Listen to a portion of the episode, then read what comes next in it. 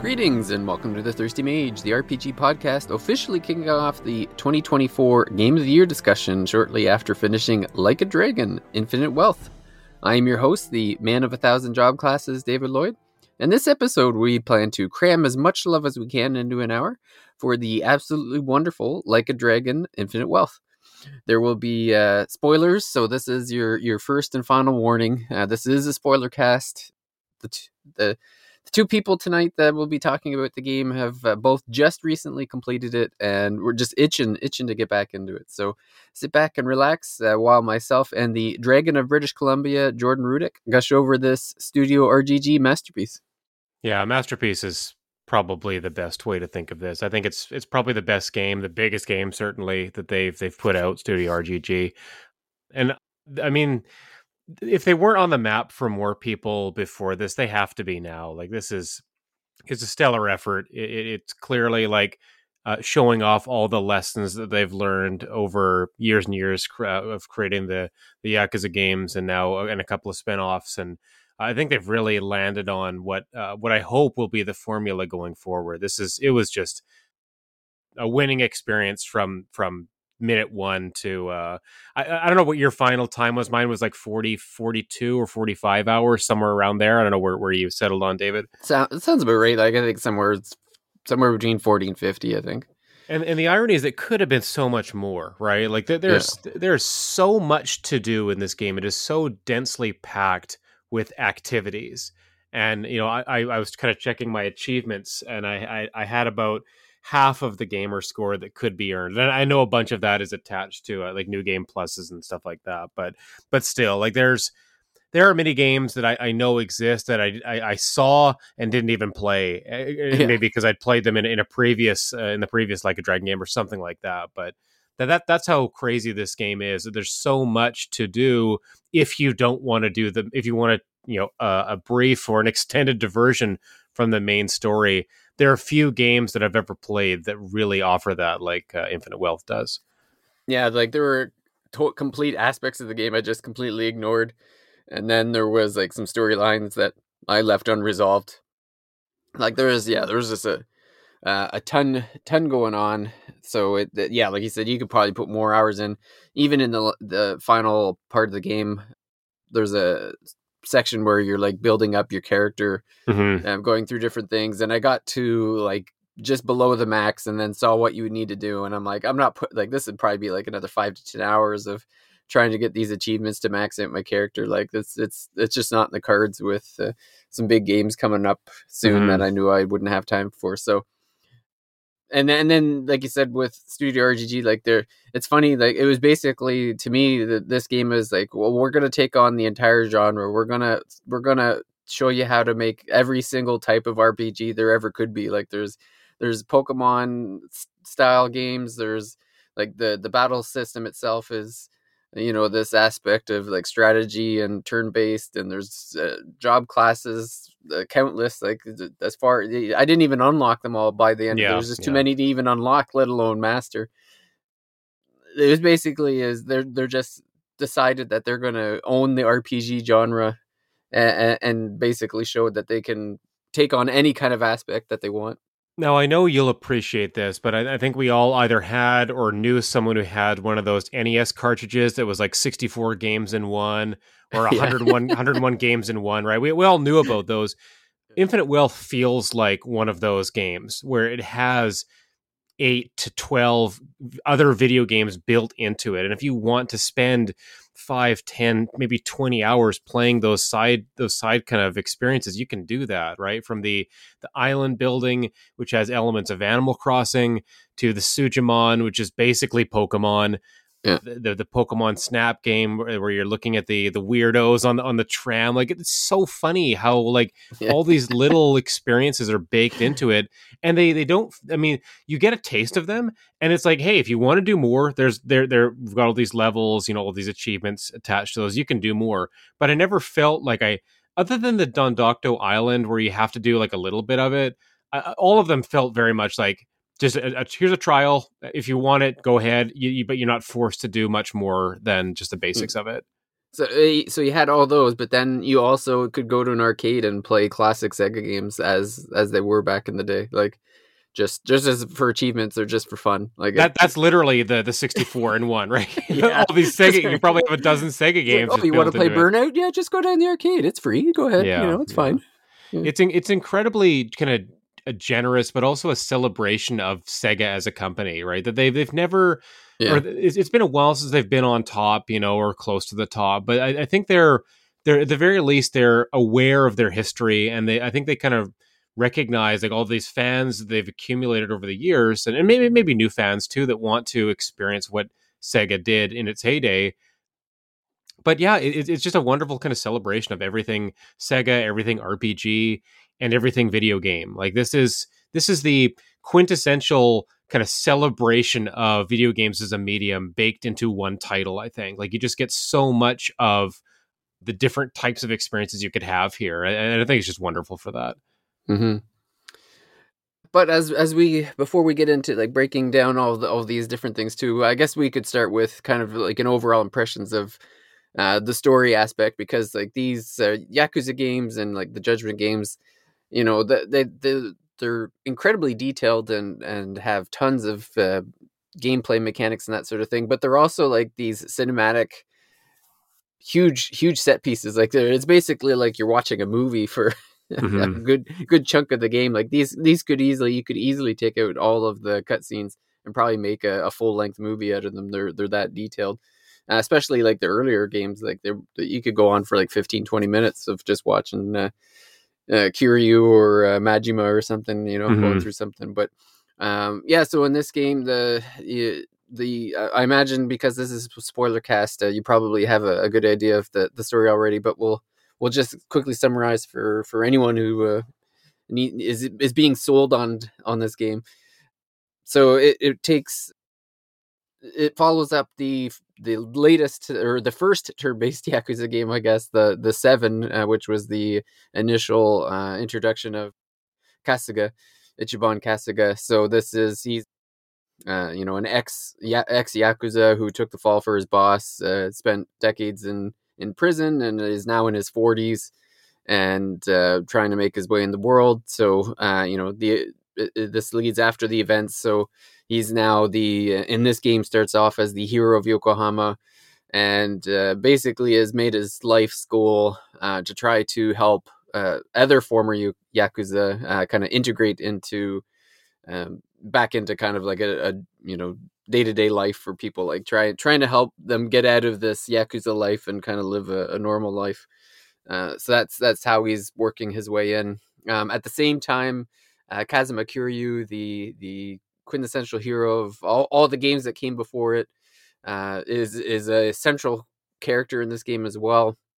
Um, at this point, I don't know. Again, there there was a. I think you you said that the the uh, the man who erased his name uh, was about 20ish hours or so and basically sets up the the premise of uh, Kiryu is basically uh, had to uh, I guess fake his own death mm-hmm. uh, in, in, order to to you know basically have his loved ones kind of like living in peace sort of thing. He's, he's I mean, joined this. It uh, sets you know. up Kiryu being in Hawaii. Like it, it kind of yeah. gives the reason for why he's there, and so you get the you kind of see why Ichiban can run into him uh, early on in the game. Is is he's there basically as, as a kind of memorial tribute to um like either a wife or a partner or something like that. He had a ring for her or something like that. And that's how the uh, the the extent that expansion that side game ends, and so it, that, that felt very much just in service of setting up Infinite Wealth. And yeah, I, I, I think that Kiryu kind of being here, like it, it it it's setting up that whole kind of dual storyline that that ends up forming most of the back half of this game. Right, is when they kind of split up and formed two different teams. Right. Mm-hmm. Yeah. So the so Kasuga ends up in Hawaii because you it, it's revealed uh, by the former captain Sawashiro that Ichiban was actually the son of of the uh, the the clan leader, I guess, or, that that he so admired, and uh, that his mother is is still alive and has been living in kind of exile, I guess, or in hiding in Hawaii for for his entire life, essentially, because there's this this. I won't get into the details of this. There's a bit like the long story of, of this this uh, guy getting into a fight with this other yakuza family, and uh, and a hit being put out on Ichiban's mother, and so she she fled to Hawaii in order to kind of escape the yakuza vendetta or whatever to to stay alive. So she she's been hiding in Hawaii, and Sawashiro's unknown from the beginning, and uh, we kind of come in where he he sends uh, Kasuga to Hawaii because uh, to to meet the mother, and it's uh, I know through one of the revelations is is that I, I don't know if Sawashiro quite understood just how in danger Akane was when he sent her there. Like I'm pretty sure he had an idea that people were looking for, but I don't I don't think he quite knew the extent of the what was going on. Yeah, I think that I think that's possible. I think because I'm not I'm not sure at what point Sawashiro is aligned with Ebina uh, and so, so he would know that, like, you know, Ebina is looking for her as well. There are groups in Hawaii looking for Akane, and this is all kind of mid to later game stuff that you find out later. But it, uh, when Sawashiro yeah. initially sends Kasuga over to Hawaii, I don't know where he is in that relationship with Ebina, or if that's happened yet. I'm not sure. It could very well be like all kind of part of that plan. I'm not sure. Yeah but it's all uh, you know at the end of the day it's it's basically what ends up happening is that Kiryu and uh, Kasuga end up meeting up in in Hawaii. Uh, they discover this plot between this uh, religious group in Hawaii and uh, Ebina, the the leader of the last Yakuza clan in Japan, and between the Japanese government and it's the there's this. Uh, you know, plan that the Japanese government is going to be sending the nuclear waste to this uh, religion's private island in Hawaii for for this waste to be um, you know, it's supposed to be processed, but it's basically getting dumped in the cave. And uh, you know, the group learns that uh, Ebina, who's the leader of the last Yakuza clan, um, actually hates the Yakuza and is, and is sending them all to this like uh, to be enslaved essentially on this island, and, and doing it because he's he's got this hatred out for the for the Yakuza because of his his what happened in his history. I guess mm-hmm. very complicated in there too and uh, yeah, and then so Kiryu ends up going back to Japan to kind of deal with the problem there, and then Kasuga stays in Hawaii and to deal with the problem there, and then they all it all kind of meets in this big finale um, at the end in Japan. But how, I guess uh, you know what would you say like what did you feel of the story like did you did it uh, did it make sense to you did you feel mm-hmm. like you, you enjoyed it uh, to a certain extent anyway yeah, there, there are parts of it I really liked. Uh, I liked when they were pursuing Akane and, and trying to rescue Lani, uh, Lani, and I think that those were kind of the stronger story beats when that was when that was their ultimate goal. And then you know, kind of keeping them safe and and you know making sure they didn't get kidnapped again or whatever. I thought that, that having that having Kasuga kind of working towards that goal, I thought that delivered the most compelling story beats and and even the most compelling villain moments as well. I think after they've done that, and you're kind of thinking, okay, now we need to bring down Bryce, the leader of Palekana, uh, and Ebina, who is who is kind of leading, I guess, Bleach Japan slash trying to wipe out the yakuza. I, I don't know, like he has so many kind of different goals. It seems, um, and yeah. then he even he distances himself from Bryce as well. So uh, what I find is that the the ending and the fi- maybe the final third or quarter of the game gets a little bit convoluted and it just less compelling from a story standpoint uh, the gameplay kind of carries it through uh, the, the, whole 40 plus hour experience for sure. The gameplay still ends up being fun.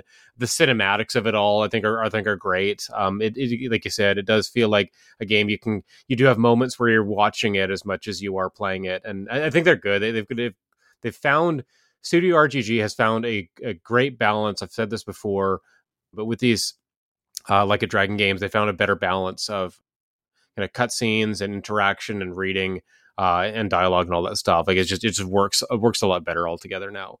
Mm-hmm. But yeah, I, I found the, the the kind of the ending story beats a little bit unsatisfying considering what had come before. I think I think one of my absolute favorite story moments in the entire game, and it had me emotional, was when Kasuga is on the beach with Akane, and they're kind of just talking for the first time, and he gives her um, the uh, necklace with the ash, uh, his, his, father's ashes in it, uh, who Akane's husband, um, and she kind of breaks down, and I'm like, this is just perfect, like emotional. It's sad. It's all it's bittersweet. Uh, it's really touching, and that was that was probably the kind of the story or narrative high point for me was that moment in the game. I'm like, okay, like this is just uh, immaculate. Like I can't believe how, how, well they're nailing this. And from that, and then kind of after that point, which was kind of like, okay, you, you've rescued the person you were trying to rescue, and then now it's going to be like kind of seeking out vengeance uh, and, and and getting Lonnie back and stuff like that. I think from there it kind of started to dip down a little bit more for me so yeah, I, I guess I, I, don't think it ended as strongly as some of the middle parts were. Yeah, like for me, it seemed like they were kind of bouncing around a little bit because the game starts off with Kasuga, and uh, like you would assume that he was the main hero just based on the fact that the last game was about him, and and the, this game starts off with him, and the and the main like the the the plot basically the plot's moving along based on his finding his mother, like you said, for the majority of the game. But then I feel like there's this pivot somewhere around. I would almost say like chapter eight ish, or like when Kiryu goes back to Japan. It feels like everything kind of switches, where mm-hmm. yeah. it's like building up to this, like you know, Kasuga versus Bryce, like you know, Kasuga is taking on the because they make Bryce seem like this very mythical villain like this untouchable yeah. like uh you know worldwide evil mega villain or whatever and then and then he's not even the final boss in the game which was which was weird to me i almost feel like the the order of the final chapter was reversed like i almost feel like kiryu's kiryu should have fought ebina first and then the game ended with yeah, yeah has to go with bryce because it just seemed like that was the buildup of like Palekana was this uh, this uh, massive organization with reach everywhere and and there's even points in the chap- uh, chapters where like you're running through the streets and there's like hundreds of people hundreds of enemies just like trying to kill you in the street like and you're just running for your life like i think it was at least twice where you're just basically running down the street trying to avoid as much as you could mm-hmm. so it was really building up this this organization to be this this huge you know problem to overcome and then but then it's like no actually the real problem was the yakuza in japan and, yeah. and that didn't feel built up enough even even Chicho, even chitose gets her kind of uh, retribution or um uh not not retribution but she gets her like her moment i guess to kind of confess and and layer layer cards on the table and kind of repent repentance sort of thing yeah in, in the in the ichiban ending with with bryce right like that happens already and then to go to switch back to Japan and Kiryu's storyline uh, and Ebina, it just felt like yeah, a little bit uh, of, of kind of letdown. And I, I agree with you. I think they probably should, maybe they should have reversed those two. There's also no like explanation of what happens to all that nuclear waste that's in the game. It's like it just kind of like oh, one month later, yeah. like what happened to it? like there's no yeah. mention of it at all, and you think like this and all the government stuff like these are big deals that just don't get resolved at all and maybe that's a, a future game or something but it was a surprise to yeah. not see that kind of uh, get resolved either well, it seems like most of the resolutions just kind of happen off screen after the credits, where they where yes, it's like yes. they kind of talk about what happens, but they don't. There's no real uh, uh like I don't know, like the payoff isn't quite there. No, I don't think so and then the with the final boss being Ebina, like I don't even really think Ebina was built up enough as as a villain. Like when even when you go back to Japan, like to me, I was actually I ended up having more fun with the Kiryu group in Japan than I was with with Kasuga. But at the mm. same time, the the the things that were being driven in Kiryu's line of story uh, didn't it was more focused on past Yakuza games than it really was in yes, the moment. totally. Yeah. Because you're just kind of running around like part you know, with with Kiryu, the whole point of like his his alone time with in Japan was he was basically like re becoming the Dragon of Dojima. Like going through his moments like the the the one the whole story campaign is like Date bringing all these people back from his past for him to meet and kind of resolve like they were really building it up that Kiryu was going to end up dead at the end. Right. And so they, are kinda... like, oh, trying to give him a reason to live. And so you're, you're, yeah. I think you get invested in that. You can get invested in like his journey back to his past self and kind of realizing like the value of his life and that it, he shouldn't just throw it away. I think, I think they, yeah. it, the, that back half does a good job of establishing why he needs to try to keep living.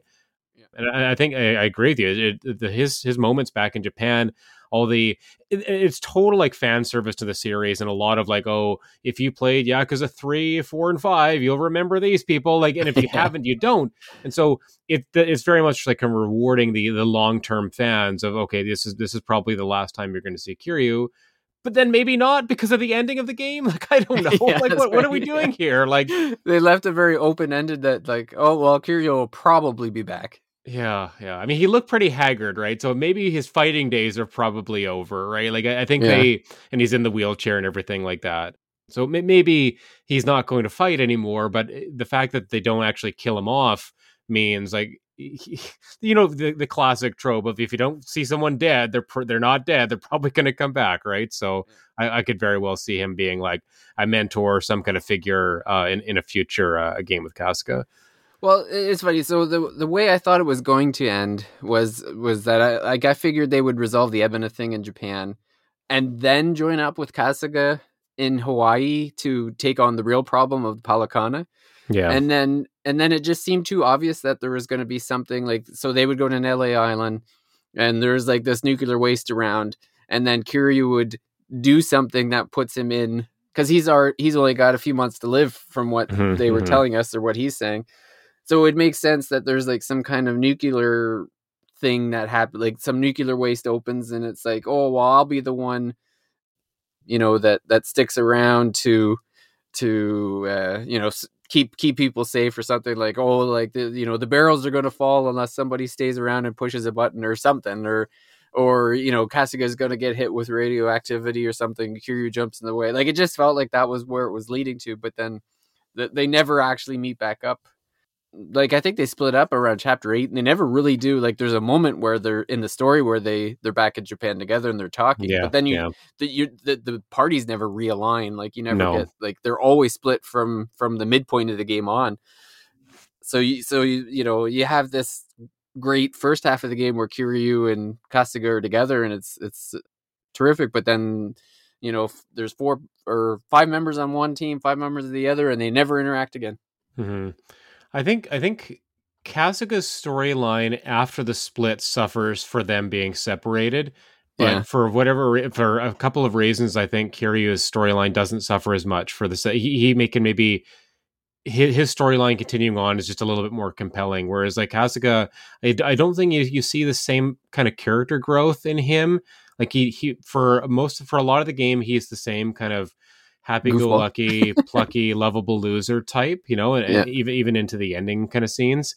Um, but Kiryu, like, I think you really do see in him like the, these changes, right? Like he goes from being like kind of resolved to his fate to like, hey, like I I I have something meaningful I can do here. Like he's he gets very emotional. Uh, even the scene with Ebina, the, the when you when you beat him finally, just kind of collapses on him. It's really powerful that that whole fight is excellent actually like yeah. I, I regret that like i kind of leveled up. So the first time i went to fight ebina i was way under level i had no chance. I was like 40 45 46 level. Ebina's 52 uh, i come back i'm like 53 52 50 like that, that kind of range and i just wiped the floor with them. It wasn't even close. Like i i didn't need all the healing i had. I was doing like two to three thousand damage with with Seonhee's uh, in the first phase, where he's weak to blade attacks, and Sunhee is an assassin for me. Uh, my back strikes are doing yeah twenty five hundred damage. I, am using the the pound mates. Uh, is doing a ton of damage, and it wasn't even close. But it's still a really good fight. It's still very compelling. Like he's a very dangerous foe. You have to be prepared for him. I, I see people you know using all of the items that they've accumulated to get to that point. point and it's the kind of classic Yakuza thing of climbing up the stairs of a of a tall tower and then having to Yeah. fight kind of on the on the, on the penthouse or on the roof or something like that, right? There's the helicopter shooting shooting out the windows and everything. Again, very good action cinema, right? Like it- it's, it's just as much you're watching it uh, and kind of taking it in that way as you are playing it. And it's Mhm. it's a good fight, and I, I love kind of the, the the speeches from Ebina and Kiryu. But what what did feel like maybe missing out a little bit was like you're supposed to have something with Kasuga because you're kind of brother separate, half brothers separated at birth. What? Why aren't you playing into that? That seems like Yeah. the easy win narrative wise is to have those two guys face off, but then it doesn't happen, and it's like okay, and then never Why? addressed. Never no, addressed. exactly. uh, It's not it's not addressed after that point at all. It's weird. No. Yeah. It, well, and it's funny because Ebina even makes he he has this big long speech about how Kasuga's like one one side of the coin and he's the other. Like so so Ebina's sitting there making all the distinctions between like him and Kasuga, but then they, Yeah. they as far as we know, they never meet after. That's like, right. That's right. You know, it's, and, it's- and, and it would make sense for Kasuga to meet him because you, you look at like the kind of guy that he is, like the one who wants to rehabilitate and he wants to, you know, bring people back from the brink. He he's the perfect character to meet with Ebina at the end and kind of like talk him down from like his hatred of the Yakuza and like, hey, like you- w- w- let's we're brothers, let's work together on this, all that kind of stuff. And it just doesn't cashed in, and it is an, an odd omission, I think, to have Yeah. Kiryu be the one like, you know, don't don't like kind of telling Ebina like you know don't give up don't keep moving forward don't don't just hate everybody like you can you can you can come back from this you can you can get better than this and yeah it, it's he had he had that wrong moment. He had that moment with the wrong person. Like the whole yes exactly the whole yeah. I-Chan thing at the end where uh, it's like I don't know like I didn't feel like I the didn't like relationship was built up enough to warrant that kind of moment in the end where it's like no like it makes sense for Kasuga to have that but this like that guy like he he was like he was in the game for a little bit but it was a he- really it was a really long scene so we're describing part of the ending cutscenes where uh Kasuga goes to find Achan who had kind of uh, he'd met and kind of befriended in the first part of the game and then you know he kind of turns on you and he ends up being one of the villains. And then Kasuga kind of comes to find him and takes him to the police station so he can turn himself in. And it's supposed to be this big emotional thing and it, it felt like too much Kasuga Kasuga being too much himself you know like too yeah. oh you- you're really willing to forgive everybody huh? Like no matter what they do to you. And like Achan was willing to like kill Lonnie and like do all these bad things and you're just like oh I guess I'll overlook that. He can redeem himself like that everyone is redeemable. It's a it's becoming a little bit like it was a to a fault. Like it was yeah it is. It- it's like You know, like yeah. um satire of of of uh, Yeah. of, of Kasuga you know like it's it's Yeah. just taking it too far I think Yeah. no I I agree yeah Well, while we're talking about characters, I did want to. So we'll just briefly get into our favorites. Now, it's funny because my favorite character in the entire game, I don't even know where she came from. I'm yeah. I'm assuming she was in the in like in like a dragon, like the seventh one, but I have no clue. I all all I really saw was that she was like uh, the leader of the Geomijul, and she was like a f- like a fan of Kiryu. Like that that's the context of of Seonhee, but but like in every sense, she like between like her attitude, uh, her presence. Her like her fighting skills, or like Mm. she was easily really, my really my most powerful fighter in the entire game. Like the the, the wicked web uh, move, where oh, I always forget what the what the weapon's called, um, Sonai or something. Like it, it's basically like uh, Scorpion's weapon from Mortal Kombat. Like oh the- sure sure yeah yeah the like the little dagger on a string or whatever so it's like these these uh i guess, I guess they're the, the masks are kind of uh, like anonymous like the the Guy Fawkes style Mhm. where these these characters run around a circle and they throw all these you know scorpion rope thingies at, at the at the enemies and then once they've like been embedded into the flesh of all the characters they they all then like shoot electricity through all the all yeah, the, it's, the ropes or whatever move. it's just ridiculous like it, it it's it typically would attack well it pretty much takes out everybody like hurts everyone on the screen like it's the the field of attack is massive Yeah, it's good. but it, she like yeah so yeah you have to tell me like was she a character in the previous game oh yeah or, I, I yeah. don't i don't remember her being playable but she is a major character because uh, yeah because they're the previous game has this, these kind of three factions that are all kind of uh, fighting against fighting against one another uh, and so she's leading the Geomijul i think and so um, i don't i don't remember exactly what she's doing but she she does kind of she does befriend you and kind of be, become a friend of the group before the end of that game and so Ah, she's at she's at kind of a funeral scene uh, with with all the characters at the end, kind of lending her her condolences and her support. And so, yeah, she's I, I don't remember like how major a character, but being the leader of one of the factions and the three factions being like a major part of the story of uh, the first like a dragon. Yeah, she's she's a pretty big piece. So her her cutting coming back in this game makes a lot of sense. It's not it's not like a surprise or something like that. She was she was already kind of a friend of the a friend of the team. Okay, and then my uh, my number two and number three, I'm pretty sure are like brand new characters.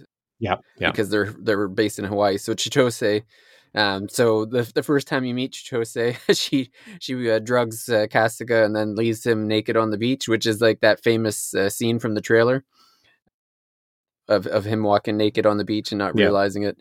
Uh, so that's hilarious. Um, also, again, as a fighter, she's one of the most useful in the game because most of the time, like most of her attacks, uh, again, take out a lot of people on screen. like, you know, there's, uh, we'll get into the classes in a bit, but like, uh, it started off where I was using like I switched her to the housekeeper one, and and so she had this like broom attack that took took would attack everyone in, in this large area, and then I ended up switching to the tennis star, so she had like an electrical attack that would just mm blow through like this line of people and yeah like uh, so she she was very useful uh, uh, to me. And then uh, tomizawa who uh, initially uh, was got on my nerves at like when when he was first there. Like he's initially a bad guy that that tries to to rob uh, Kasuga when he first gets to Hawaii. And then uh, you know, Kasuga kind of uh, re- rehabilitates him, I guess. You know, gives him an out to to to leave the the gang that he's in. Mm-hmm. And becomes a strong ally, but I felt like uh, Tomizawa, Tomizawa's like he had a great back, like he had a great backstory of why he was doing what he was doing as a mm-hmm. gang member, like kind of hitting rock bottom and then the, the I felt like he had the probably the most growth throughout the game, uh, to the point where he was like, "Now I'm going to go volunteer in a soup kitchen." At the end, now that yeah, you know, it, it was like, good. His his drink links where you kind of you're at the bar, kind of chilling with your friends, and you do like the little one on one kind of narrative things. Uh, his was really good. Where like yeah. you kind of learn about um his his partner and or, uh, her being pregnant, and then uh, I guess losing the baby because of because of the trauma that she went through, kind of related to him, right? it, it is a it does kind of. He was a good guy when at first, and he was yeah. framed for a, a, crime that he didn't commit. So and That's it just right. led him down the wrong path, you know. Yeah, so he he has, I think, yeah, I think you're right. I think from like kind of the beginning of the game to the end, like I, I, I did a 180 on him as well. Like I didn't like him initially, and it's probably and it's set up like that. Him him being a villain, but then joining your team afterwards, right? And uh, yeah. He does kind of ingratiate himself to uh, all, all the members of the team, and yeah, I, I, did end up liking him a lot more. Yeah, he had a lot of fun interactions with Chitose and Kasuga too, like chirps yeah. and stuff. Yeah, yeah, the, yeah, or they or they they would tease him, or he'd say something dumb, and Chitose would call him out. Yeah, it, yeah. it was good. It was good. Like yeah. I, I like the, the characters. Like I, I, I like. Great I still banter. like the. Great I like the original cast, but this one had they had good banter, and I think you know the developers have a good way of kind of making it feel like all the characters kind of like each other and, and get to know each other yeah. over the story.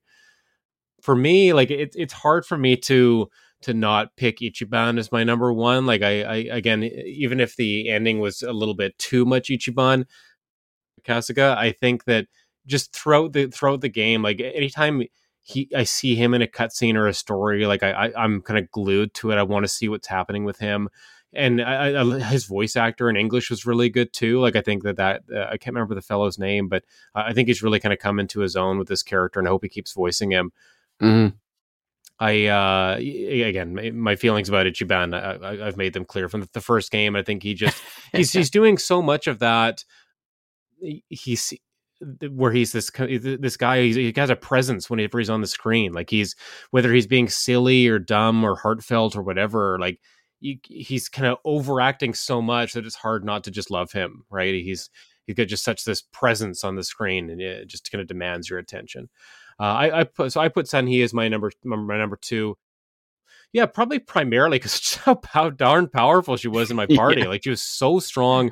I kept her as the the same class that she starts off with. I think it's called assassin, um, and her moves are really strong. Uh, I, I, had like some re- just really good equipment for her that I'd buffed up, and she was just doing a ton of damage. When whether that was like making enemies bleed or, or stunning them and doing fire damage to those weak to fire, like yeah, just super powerful. I, I, I liked her kind of drink link side story as well, uh, yeah. where she's kind of like um, not not so super sure of herself as the leader of the Geomijul. Like she's still kind of struggling with that, e- even though she had been the leader uh, or at least the representative in the first like a dragon game. Her continuing that now and seeing like the new struggles that she's going with, kind of like with her subordinates or people that are underneath her, still you know not respecting her for being a woman or being so young her kind of coming to terms with that and dealing with that uh, was, was pretty compelling too. I, I would make an argument that it would be difficult to play her secondary class in the presence of other people. Oh, which which one is it? Is it the like the dominatrix one? Yes. Yeah. initially, I, remember, I can't remember what they call it in the game. It's not that. And like, and like, yeah, like so the kids were like running through the room, and I'm and I'm looking at the costume, and like, mm, probably not going to pick uh, that one right now. Yeah, maybe I'll just leave that for now and come yeah, back. And yeah. I, I never did because, like you said, the assassin class for her was so overpowered that there was, was like, no need to change. There's no point yeah. to change. Like it's no, just no. like she's just wrecking everybody here. Like yeah, it's crazy. If she, I mean, she wasn't so strong, and I, and I did experiment with some of the other characters, but with her, I, I just left it because it was so good.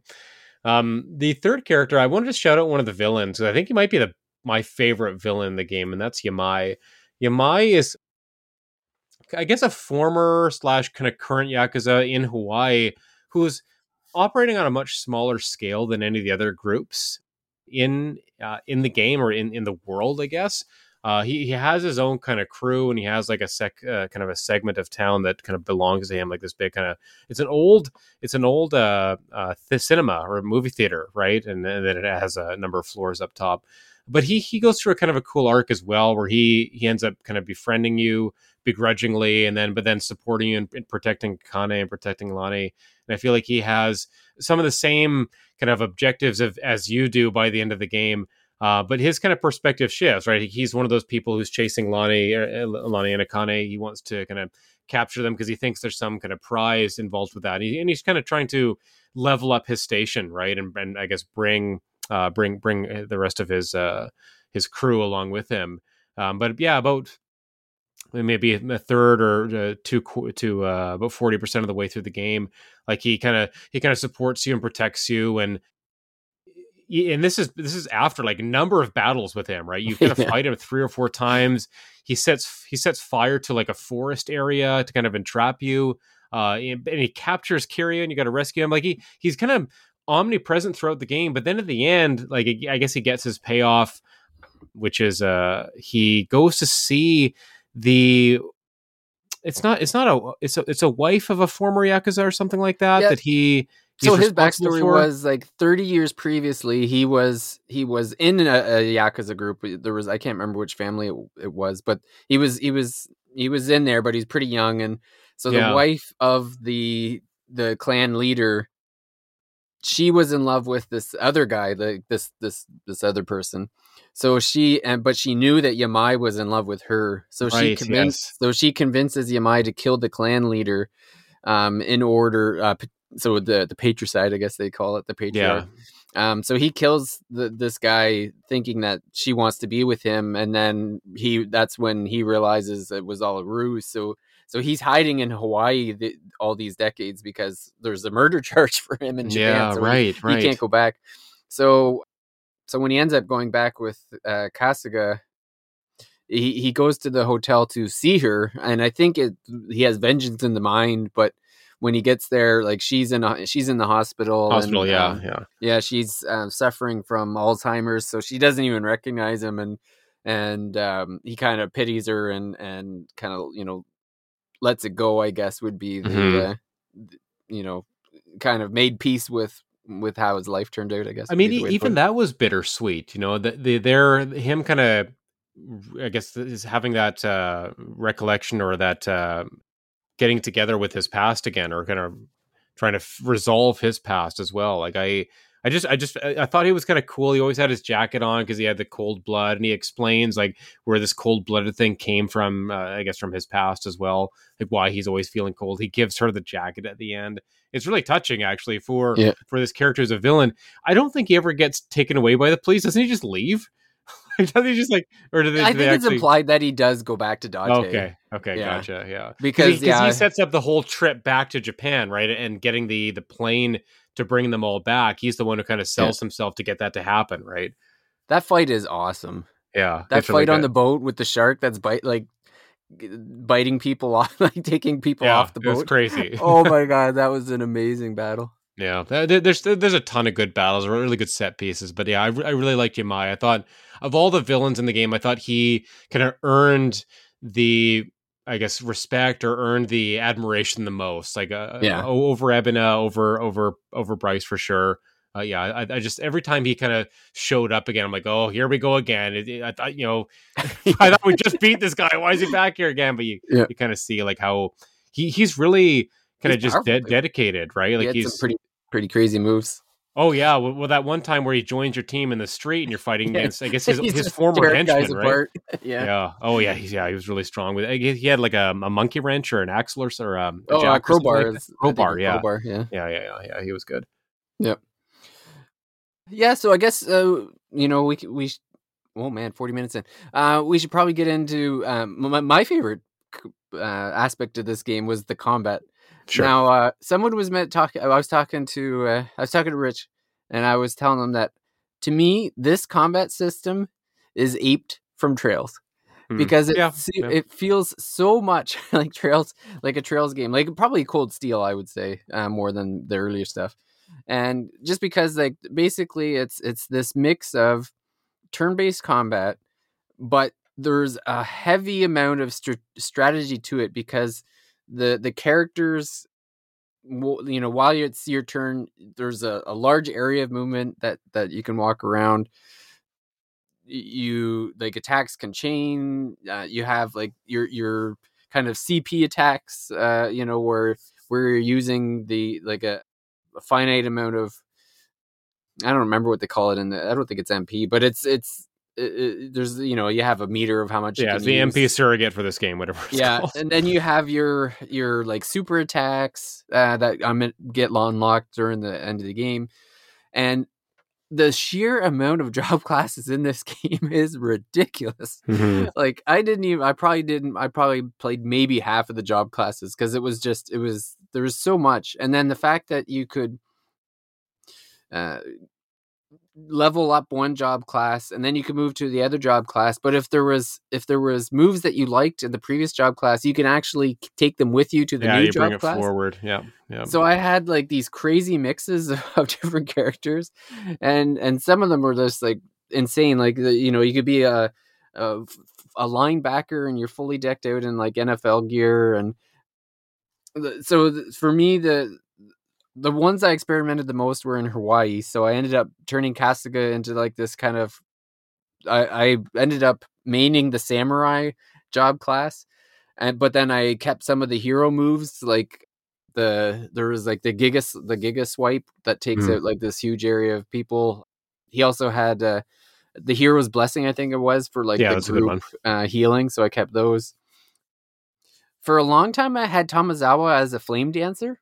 Yeah, me too. Because I I liked the uh, the blinding smoke that he had, and he also had a healing thing, uh, like a regen healing. Yes, move. yeah, I used that same one. It was really yeah. good. So so I so when I ended up moving to Desperado because there was some really incredible moves over there, so I switched him to Desperado, which is basically a cowboy and uh, and I kept I just moved those moves over with him, which looked even hilarious because when he did the moves, he still pulled a mask out of like from behind, like out oh, of his pocket awesome. to put on. Yeah, yeah. Um. So, but uh, there there was one move, uh, wild swing, where he would take a, a, lasso and he would wrap it around a, a, a, enemy and then spin the enemy on the screen, knocking every other enemy on the screen mm. over. And and he had like funny. Um, it was like I don't know. I think he said like "giddy up, partner" or something when he did it. Like it was just uh, hilarious to me. I I that move sounds like the um, spider move I was using in the man who erased his name. Right, I remember I remember telling you about that uh, on the, yeah. that episode when we talked about that, where Kiryu would send out these wires and spin everybody around. Just just yeah. so so satisfying to be spinning one or multiple enemies into the other ones and doing a ton of damage. Yeah, and then uh, one that ended up being very useful to me later on is I had so I had Chitose as I was actually using the Aeris for a while, like her her default. Yeah, me too. And then I switched to Tennis Star uh, because I liked the she had like different electrical and fire attacks. But then later on, I kind of accidentally fell into Idol, and then realized just how useful it was for group healing and group mm. like buffing and stuff because the buffs ended up being much more useful in this game than I've ever experienced in other games. Like usually I, I kind of ignore buffs for the most part, but I u- used a bunch of them in this game and they got me through some tough battles. Uh, per, so that was pretty fun. Like it's just like the amount of classes in this are crazy. That mm-hmm. just run through a bunch. Uh, you know, detective, hero, flame dancer, linebacker, desperado, uh, assassin, idol, host, uh, oh man, I'm missing. I'm Jungi. Sure Jungi's default was Hitman, and he's got a really good move. His one of his final moves is like a he just grabs like a couple of pistols and he just shoots everybody in a, in a kind of wide fan and hits everybody. It, it, it's super yeah. strong as well. Some of their when they hit like thirty, which they all get like a a class kind of super move, and th- those are all super powerful, and they yeah. generally all hit uh, multiple foes too. The chef, uh, which looks hilarious, like Sujimon Master, yeah. uh, which I didn't even unlock because no, I didn't, no, I didn't even I, bother with with the Sujimon stuff. Such a funny name, though. Yeah, man, yeah, just this uh, insane amount. Like, uh, oh, a homeless guy was the yeah, class. Yeah, like, Nanba's default is homeless. Yeah. I, oh, action star. There's like a Bruce yeah, Lee. That, that's who my Ichiban was. The action star. He looks like oh, Bruce Lee. Yeah, it's mm-hmm. great. And they all had different like you know the the depending on the class, like the you'd have different levels of like HP, MP, speed, willpower. Like it was all different. So, so yeah, so you can totally customize like what kind of uh, team you want to have, and then and then bringing the abilities over. Like it's it's it's like a like a Final Fantasy Tactics kind of thing, you know, where you're allowed yeah. to maintain some abilities from a different class or something. The the, the job system's really good here. Like it, it's accessible it, it's varied. Like it's I I didn't use it as much as you did, David, but I certainly respected it and appreciated it. And uh, when I needed to vary up my team to take down uh, Evan at the end, like switching Saeko to an idol uh, was was really it was I didn't need it as much, but it was super helpful to just have her group healing. It, it, it hits everybody on the screen pretty much. Um, and yeah, like I said, her ability to to buff or debuff uh, really really useful. So uh, getting her from like zero to thirty as the idol. Uh, that was a, a very helpful thing to have at the end of the game. If anyone is nearing the end of the game and maybe struggling with healing, uh, add an idol class to uh, to your party. You'll probably be fine. Oh yeah. I want to talk a little bit about the combat, and you you mentioned comparing it to um, some of the Trails games, and I, I, think it goes even further, just in the in, in the way that it uses movement within a turn-based system. I've I've never seen anything this uh, elegant. I guess. Yeah. Uh, the fact that you really have to think about the angle, where your party is located, where the enemy is located, and people are constantly moving around. So there's there's there is a strong timing sense to it. If you start off the battle and you wait like five or ten seconds, your your maybe your move will not hit nearly as many foes as it, it would have if you just right out of the gate go and choose Seonhee's like that that um, that Kanai move where she's throwing out and electrocuting everybody, or or Jungi is going to spray and pray with his pistols. If you do that right away, you're going to hit everybody because all the enemies are grouped at the beginning of a fight.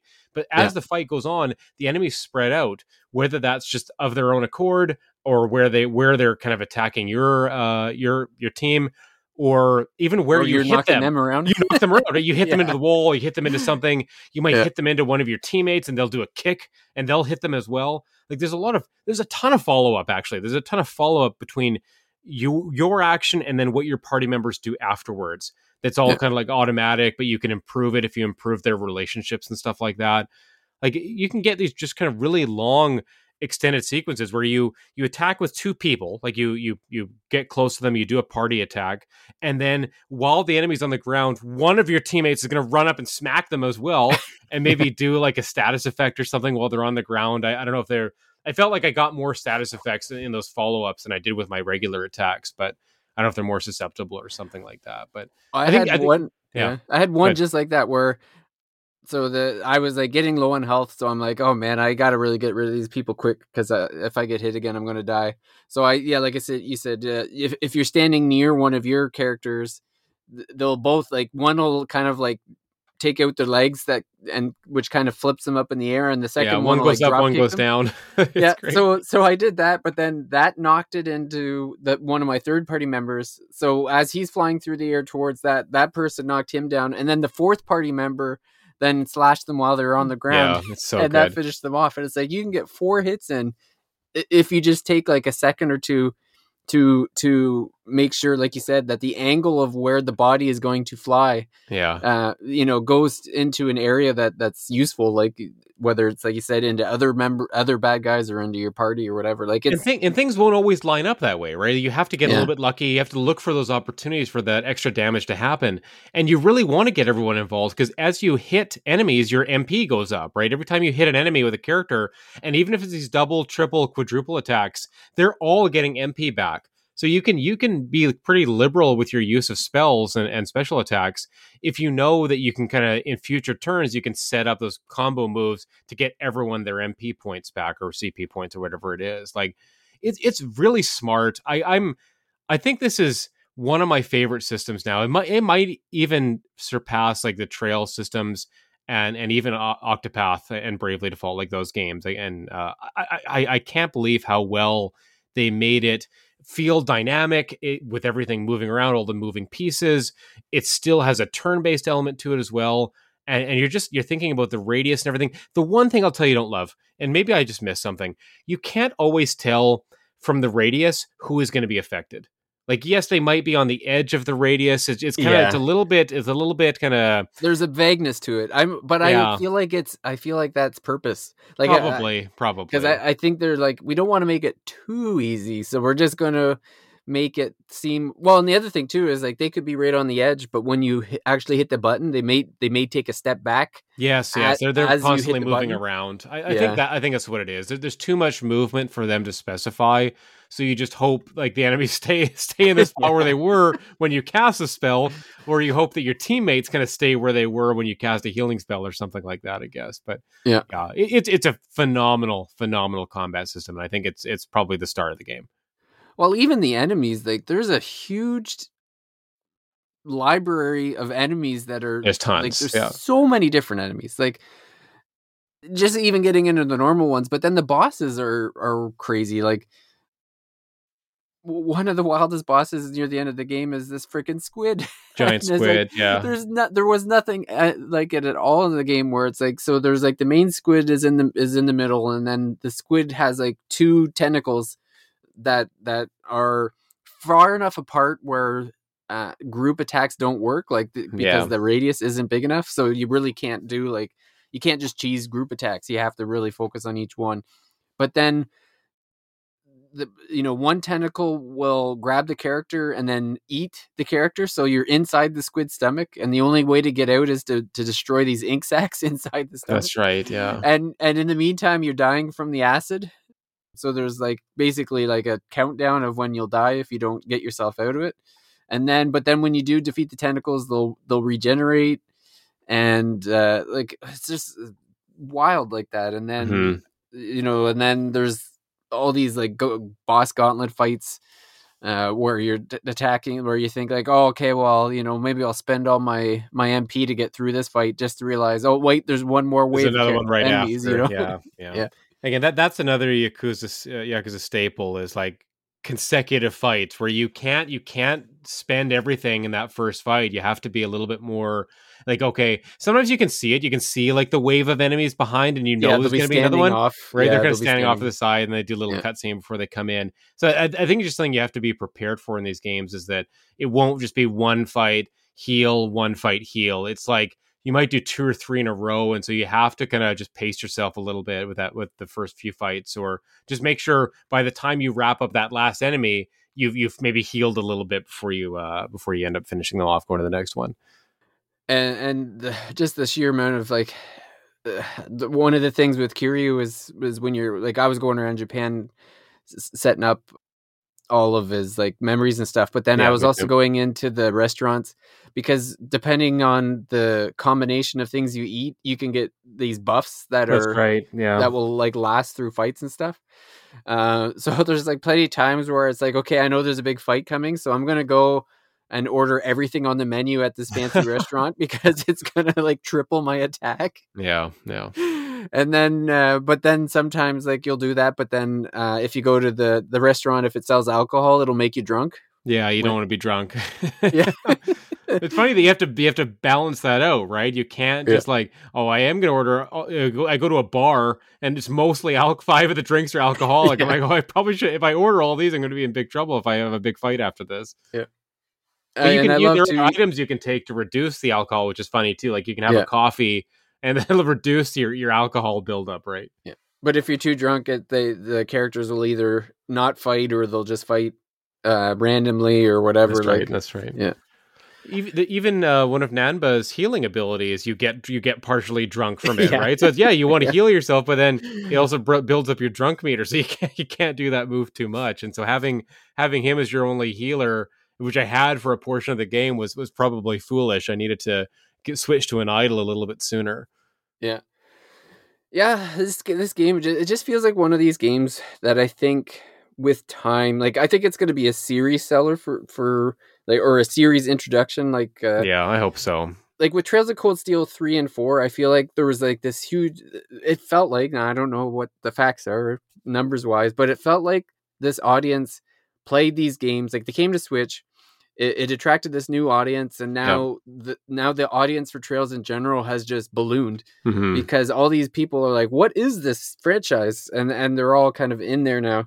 And I feel like this is another like you'll play this, uh, and Persona's the same way. Like, how many people played Persona Five, and now all of a sudden, like they're going back and playing four, and now we got Reload with three. Like they're Mhm. they're riding this wave of all these new players, and this feels like one of those moments for this game. Like if if if people really start i think it's it's might have one of those tales where people are going to slowly discover it and realize like the everything that's going on with this game is like top tier rpg stuff Mhm, like this mhm. like you said this might be one of the best uh combat mechanic turn-based it, it's great that these turn-based games are coming out and just setting new heights of Yeah. turn-based combat you know Well, they're having to be creative because they they recognize that straight turn based is not working for a majority of people, and and that's fine. Like I think these hybrid models are really what's gonna gonna drive interest in these games. Is that okay? You're you're gonna retain the audience that wants turn based classic style,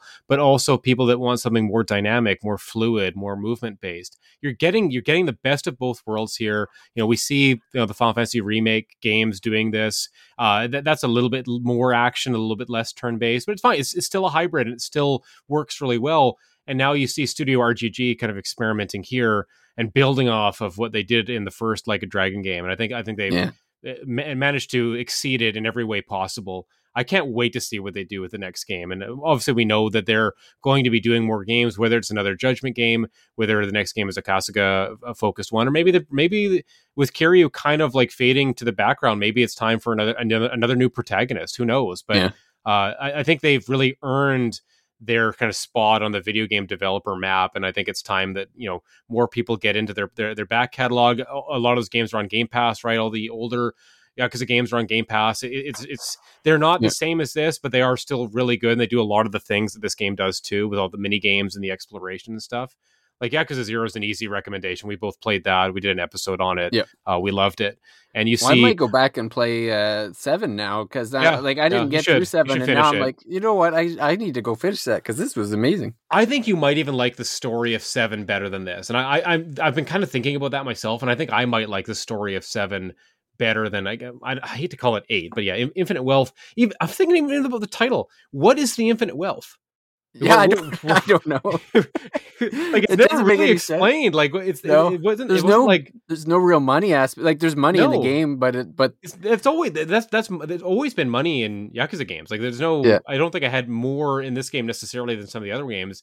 If anything, there are previous games where money seemed to be a bigger factor than in this one, right? So yeah, it was a little bit weird for to have that title. I, I need to unpack that a little bit further, maybe. But I mean, uh, was that the I pursuit need to of find some interview. Bryce? Somebody, somebody, please, if they have any kind of access to RGG, like find, just ask them why. yeah. why What what we need to know what infinite wealth means. And there's a little bit in the kind of one of the story, one of the songs, uh, the uh, song in Japanese that plays over the uh that that the Achan and, and Kasuga scene where he's kind of carrying him on his back. That song does mention wealth, uh, I, I- or maybe even infinite wealth. Uh, so maybe it's related to that. But yeah. I, I might have missed. I might have might have missed something there. But yeah, people people cannot you cannot sleep on this game. I know it is going to be a big year of releases. I know we've got rebirth you know basically staring us in the face right now but this is one that if you if you missed it for whatever reason just just go into it i'd say try to play the first like a dragon game before you do this because you, you do get a lot of the character background for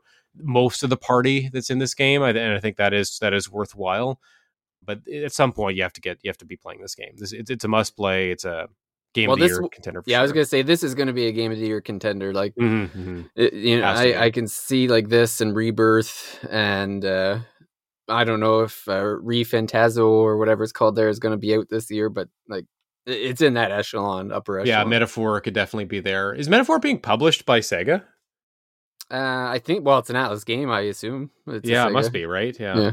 I th- I couldn't remember if it was Atlus or just former. Uh, it's former Persona guys, or maybe, Oh, right, maybe right, current right. Persona team, but I no, wasn't sure. yeah, it's it's former Persona, but they're still Atlus. yeah, okay, got Yeah. it. yeah. If it's Atlus, then it's still Sega.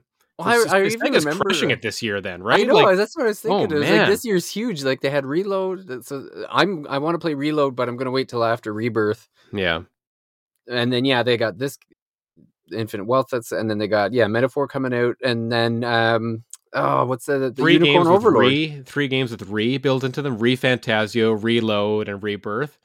Yeah. I was laughing about that because I was I was telling somebody what my games were, and I I laughed at that because I was like, oh man, that's a lot of re games. Yeah, it's a lot of re's. Um, yeah, and then Vanilla Vanillaware, I'm pretty sure is an Atlus uh, release too. So the That's the that's crazy. I, I hope Unicorn Overlord is good. There's a demo. I just downloaded. I haven't tried it yet, but I, I am excited to. The I'm game looks for the good. PS5 de- demo, but Yeah, yeah. Well, is it that game's only a couple weeks away too? I think it's March eighth or something like that. so- yeah, Oh my. Oh, I'm gonna have to wait for that because I'm sure I'll still be playing Rebirth for for a bit. Well, look how long we were playing Infinite Wealth for. Basically a month, right? Like Yeah. good a good three weeks, and eh, And I mean, Rebirth I- is probably longer. yeah, yeah, uh, it probably will. the. Golden I- Saucer alone is gonna uh, probably be huge. I'll probably do more of the side content in Rebirth than I did in Infinite Wealth, and, th- that's not Yeah. an indictment of of the content of Infinite Wealth. I think that those mini games are really really fun. I think I'm just a little bit more invested Yeah. in the Final Fantasy universe, uh, you know, having you know been playing this game for years and years. Well, and, and today we're recording. As of the recording, the the Metacritic on Rebirth was 93. Oh my goodness, yeah, can't wait. And I think Infinite Wealth is still at a ninety, so Yeah. right, it's right there, right there. They're both both both excellent games. Yeah. Yeah, uh, that was fun. I got we, we could we could talk about this. We wanted to talk about more of the mini games too, but we we gotta we gotta get out of here. Uh, Yeah, the mini games are are, are awesome. Uh, and again, I'm probably gonna go back to this game, and and if not, you know, get the full kind of gamer score for it. If there's definitely a few I want to clean up, but yeah, Infinite Wealth, infinitely fun. Yeah. go check it out. You got to do that. Uh, hopefully, David gets back to Like a Dragon, the first game, and we Yeah. can we can do another uh, follow up episode on that too. Yep. But yeah, we'll uh, we'll stop here. Thanks everybody for joining us for this spoiler cast of Infinite Wealth. If you made it all the way, uh, if you made it all the way through the end, uh, we appreciate you. If you're coming to this episode later, maybe having played the game uh, a little bit later than we did, I hope you enjoyed it. I hope you enjoyed the game. Uh, let us know your thoughts. You know, you can email David at thirstymage.com. You can join our Discord. Uh, lots of good places to uh, get in touch with Mage folks and uh, other listeners of the podcast. Uh, we're on Spotify. You can leave us questions there, leave us a, a review or rating. That would be appreciated. I haven't plugged my book in a while, so I'll do that while I'm here before I go. Uh, I, I, do have a book uh, out called A Game in the Life uh, about video games and my life, kind of growing up with them and the kind of lessons that, that I learned from them and what makes them timeless and kind of that inter, inter intertwines or inter is interwoven with you know important moments for me. Uh, you can find that wherever books are sold, pretty much, uh, ebook uh, and paperback as well.